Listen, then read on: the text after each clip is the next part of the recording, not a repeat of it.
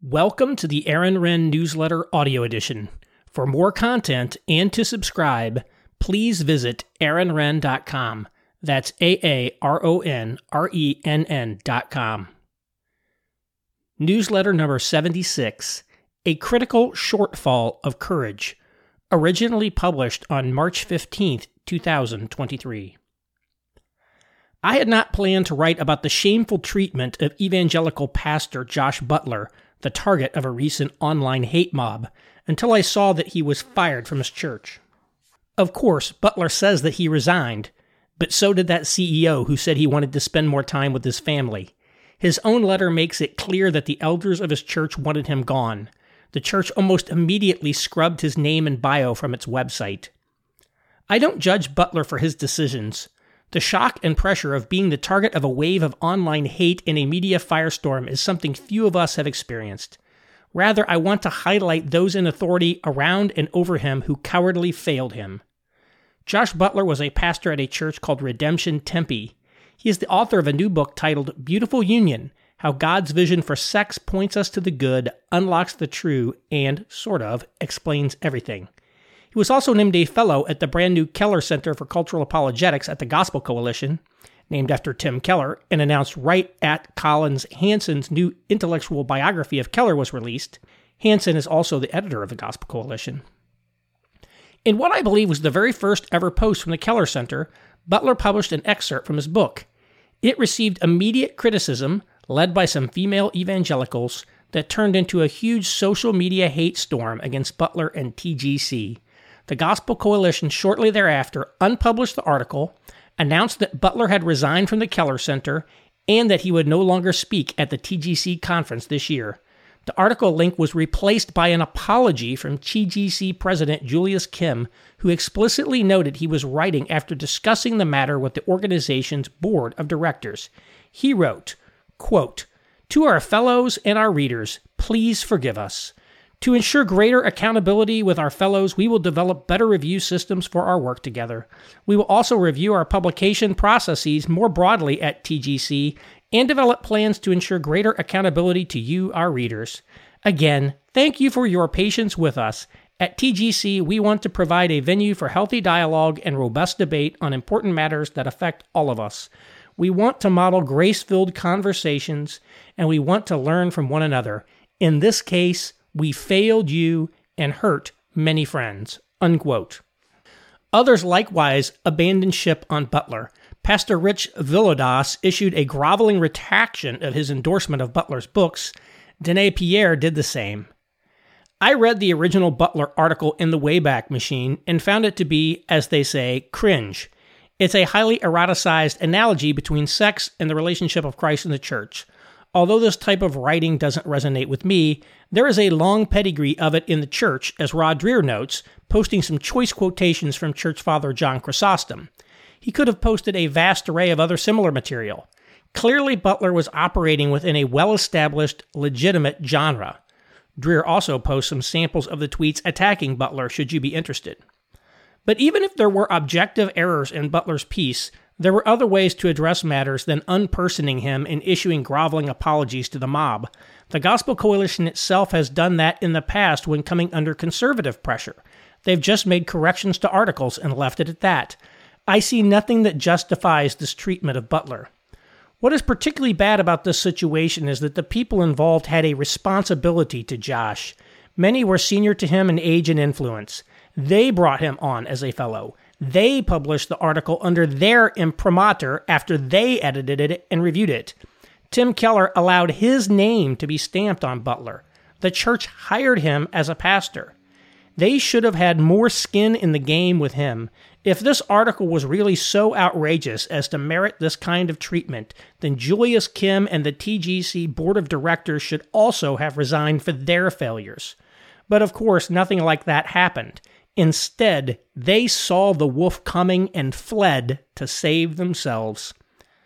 After this, it's hard to see how anybody could ever enter into a relationship with the Gospel Coalition or these other folks and sleep well at night. We have seen their lack of courage. They've revealed through their actions that they will abandon those under their care in the moment of crisis. As Dreher correctly put it, quote, Well, that's it for the Keller Center. Maybe it had to take down Butler's piece and apologize in order to keep its funders, but boy, what a terrible sign for them. Who can take them seriously now? Unquote. Indeed. And of course, we can assume it's very likely that this sort of thing will happen again in the future. Why? Because as Jake Meador noted, it works. Situations like this are clarifying. They are revealing of the character of the people involved. Some people failed the test, but others passed it. One is Butler's publisher, Multnomah, an imprint of Penguin Random House. Having contracted for, accepted, and approved the book manuscript, they rightly moved forward with its publication. A number of people also stood behind their endorsements, like Jen Pollock Michel. It couldn't have been easy for these folks to refuse to cancel Butler, so those who stood firm should be commended for their courage. A broader social problem. The failure and lack of courage displayed by the Gospel Coalition's leadership here is not a defect specific to them. This kind of behavior is pervasive and, in fact, the norm in our society today. In their actions in the matter of Josh Butler, TGC is merely acting in conformance with the world at large. Another example I've told the story before of Indianapolis civic leader Jackie Nytes. She had impeccable progressive credentials and was arguably the furthest left establishment politician in the Indianapolis Democratic Party. For example, while on the city council, she pushed through an anti LGBT discrimination ordinance circa 2005, a decade before the Obergefell ruling and years before California, yes, California, voted to approve a constitutional amendment banning gay marriage. She lives in a majority black neighborhood and rescued a nonprofit serving that neighborhood after the previous management ran it into the ground. In short, there's not a whiff of conservatism in her to get canceled over. She was serving as the president of the Indianapolis Library when some employees accused her of racism, saying the library was run like a plantation. She was summarily pushed out of her job. Not a single leader in the entire community defended her, even though many of them were her close personal friends and could attest to her character in the matter, and even though her husband had died of cancer less than a year prior. In fact, a few of them even piled on her. Two years later, the library is still in turmoil, and it's become apparent in retrospect that this was basically a garden variety union type labor dispute. Not only was this grossly unfair to Nytes herself, it's revealing about civic leadership class in Indianapolis. Like the Gospel Coalition, their lack of courage in this instance will have practical negative consequences for the city. In fact, we are already seeing it. As with the Gospel Coalition, Every leader of a civic organization in Indianapolis now knows that if a disgruntled employee accuses him of racism, he will be fired by his board and abandoned by the entire community.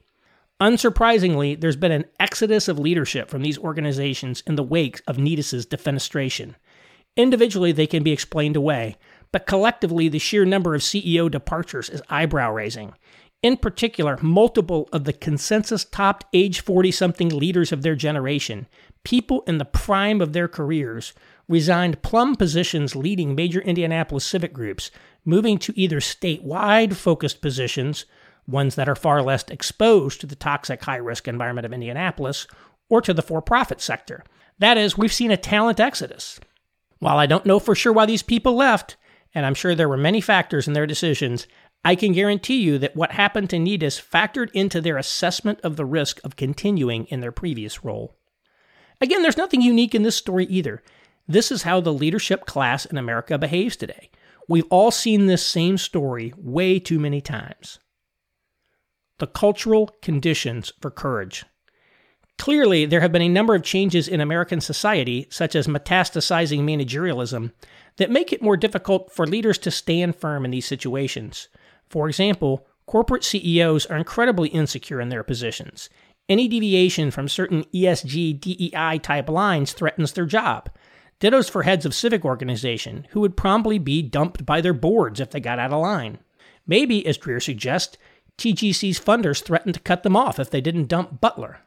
Still, there are at least some people out there who have one or more of the following characteristics they're rich, a blue blood, or retirement age. These people have the solid ground to stand on in which to more easily show courage but how few of them actually do. This makes the rare exceptions stand out. Michael Bloomberg, as mayor of New York City, was a rare leader with real courage, one of the few billionaires to actually use his billions to do hard things. Mitch Daniels, as governor of Indiana and president of Purdue University, also had courage. In fact, he was recently faced with a situation very much like the Butler and Anitas ones when the head of Purdue's Northwest Regional Campus was accused of racism. The hate storm came demanding his firing, but Daniels said no. That kind of courage is why Daniels was a massively successful transformational leader at Purdue. If the Purdue Northwest chancellor had been running an Indianapolis Civic Organization, he would have been toast. The most recent Indianapolis Business Journal ran an editorial practically begging the mayoral candidates to come forward with a transformational vision to address the city's serious problems and develop new ideas for civic advancement. But the cultural environment of America militates against that, save for the rare Bloomberg or Daniels type leader. As Peter Thiel rightly observed in the quote at the beginning of this newsletter, that kind of courage is in all too short a supply in America. People are hungry for leaders with courage. Two incidents made Jordan Peterson famous. The first was when he said he would not comply with a pending pronoun law in Canada. The second was when he held firm under questioning from a hostile interviewer on the UK's Channel 4. In other words, it was acts of public courage that drew people to him. Online influencers frequently take advantage of this effect, often manufacturing opportunities for them to show courage, or a facsimile thereof. Unfortunately, the people who demonstrate this public courage are often provocateurs, extremists, or crackpots. By definition, you have to be out of sync with social norms to do this sort of thing today. This disproportionately selects for unstable or antisocial personalities. Also, this is the path to audience growth as a social media influencer. So, a huge chunk of the people we see doing this aren't actually interested in leading things in the real world, just clicks. But why can't the more respectable leaders find the courage to do this? The leaders of the Gospel Coalition or in Indianapolis aren't bad people. The ones I know personally are by and large smart and want to do the right thing. But they, like most of us, are mired in today's unhealthy American leadership culture. They need to find the courage to rise above that and stop capitulating to these activist mobs, among other things. If they do that, they might well discover that it's not as risky as they thought. In a post titled More Courage, Less Fear, Matthew Yglesias wrote, quote, The point of this kind of article is to send a message that this kind of conclusion is not welcome. That if researchers know what's good for them, they'll drawer that kind of empirical result and focus their energies on other areas. This tactic can be very effective. I know plenty of people who are ensconced in the progressive universe and who have doubts about some aspect of the progressive consensus that they don't want to voice publicly because they think it will end badly for them. I don't think those fears are entirely unwarranted, and I see why people worry. But as someone who thinks that approach is bad for society's epistemic institutions, I generally try to send the message that is reassuring and encouraging that people should not be too afraid of bullies. I think the most important point to make about this affair is that despite the attempted cancellation, all three authors continue to have good jobs at quality universities and they're grinding away with more prison related empirical work like this paper about how being incarcerated reduces mortality. If you publish an interesting, empirically rigorous paper with a pro incarceration finding, people will absolutely get mad and yell at you, but you should still publish it. If you want to create an environment that supports better discourse, then you need to encourage everyone to be a little bolder and more heterodox at the margin. Unquote. Not everyone can turn into Mitch Daniels overnight, but we can all start looking for ways to become more incrementally courageous. For those in leadership positions in the church and society, this is part of our responsibility. The road back for the Gospel Coalition. The Gospel Coalition clearly flubbed this one, but it's not too late to correct course. What might this look like? They could take a page from Roger Ream and the Fund for American Studies. The anti Trump conservative publication The Dispatch published a hit job on a young conservative journalist named Nate Hochman. This was rolled out in a way to pressure TFAS to dump Hochman, who held a Robert Novak Journalism Fellowship there. TFAS indeed did cancel his fellowship. But as other organizations refused to follow suit and stood by Hochman, and as more details about the events involving him came out, TFAS, according to my analysis, recognized that they had made a mistake. They ended up paying out Hochman for the rest of his fellowship. Then TFAS president Roger Ream made a tweet publicly affirming a piece of Hochman's journalism. This, in essence, was a statement reversing his previous decision. TGC could do something similar. They need to make sure Butler has a fellowship to cover his family's expenses for at least a year. This might have already been done. I don't think it needs to be public. They should also reinstate him as a writer and publish something new by him soon. Butler should accept the offer if they make it. And someone very prominent who is closely associated with TGC should make an affirming tweet or similar statement about Butler. Some people might say this isn't enough, but the important thing is to get people moving in the right direction for the benefit of our institutions and society as a whole, not to force them to commit seppuku. Re- realistically, this is about as much as one could ask from a public institution and its leaders. But will they do even this? By the way, I'm confident that Josh Butler and I have numerous substantive differences. But Josh, you're very welcome to publish with me if TGC doesn't want you. Coda. The day is coming when great nations will find their numbers dwindling from census to census, when the six room villa will rise in price above the family mansion, when the viciously reckless poor and the stupidly pious rich will delay the extinction of the race only by degrading it, whilst the boldly prudent, the thrifty selfish and ambitious, the imaginative and poetic, the lovers of money and solid comfort, the worshippers of success, art, and love will all oppose to the force of life the device of sterility. George Bernard Shaw, Man and Superman.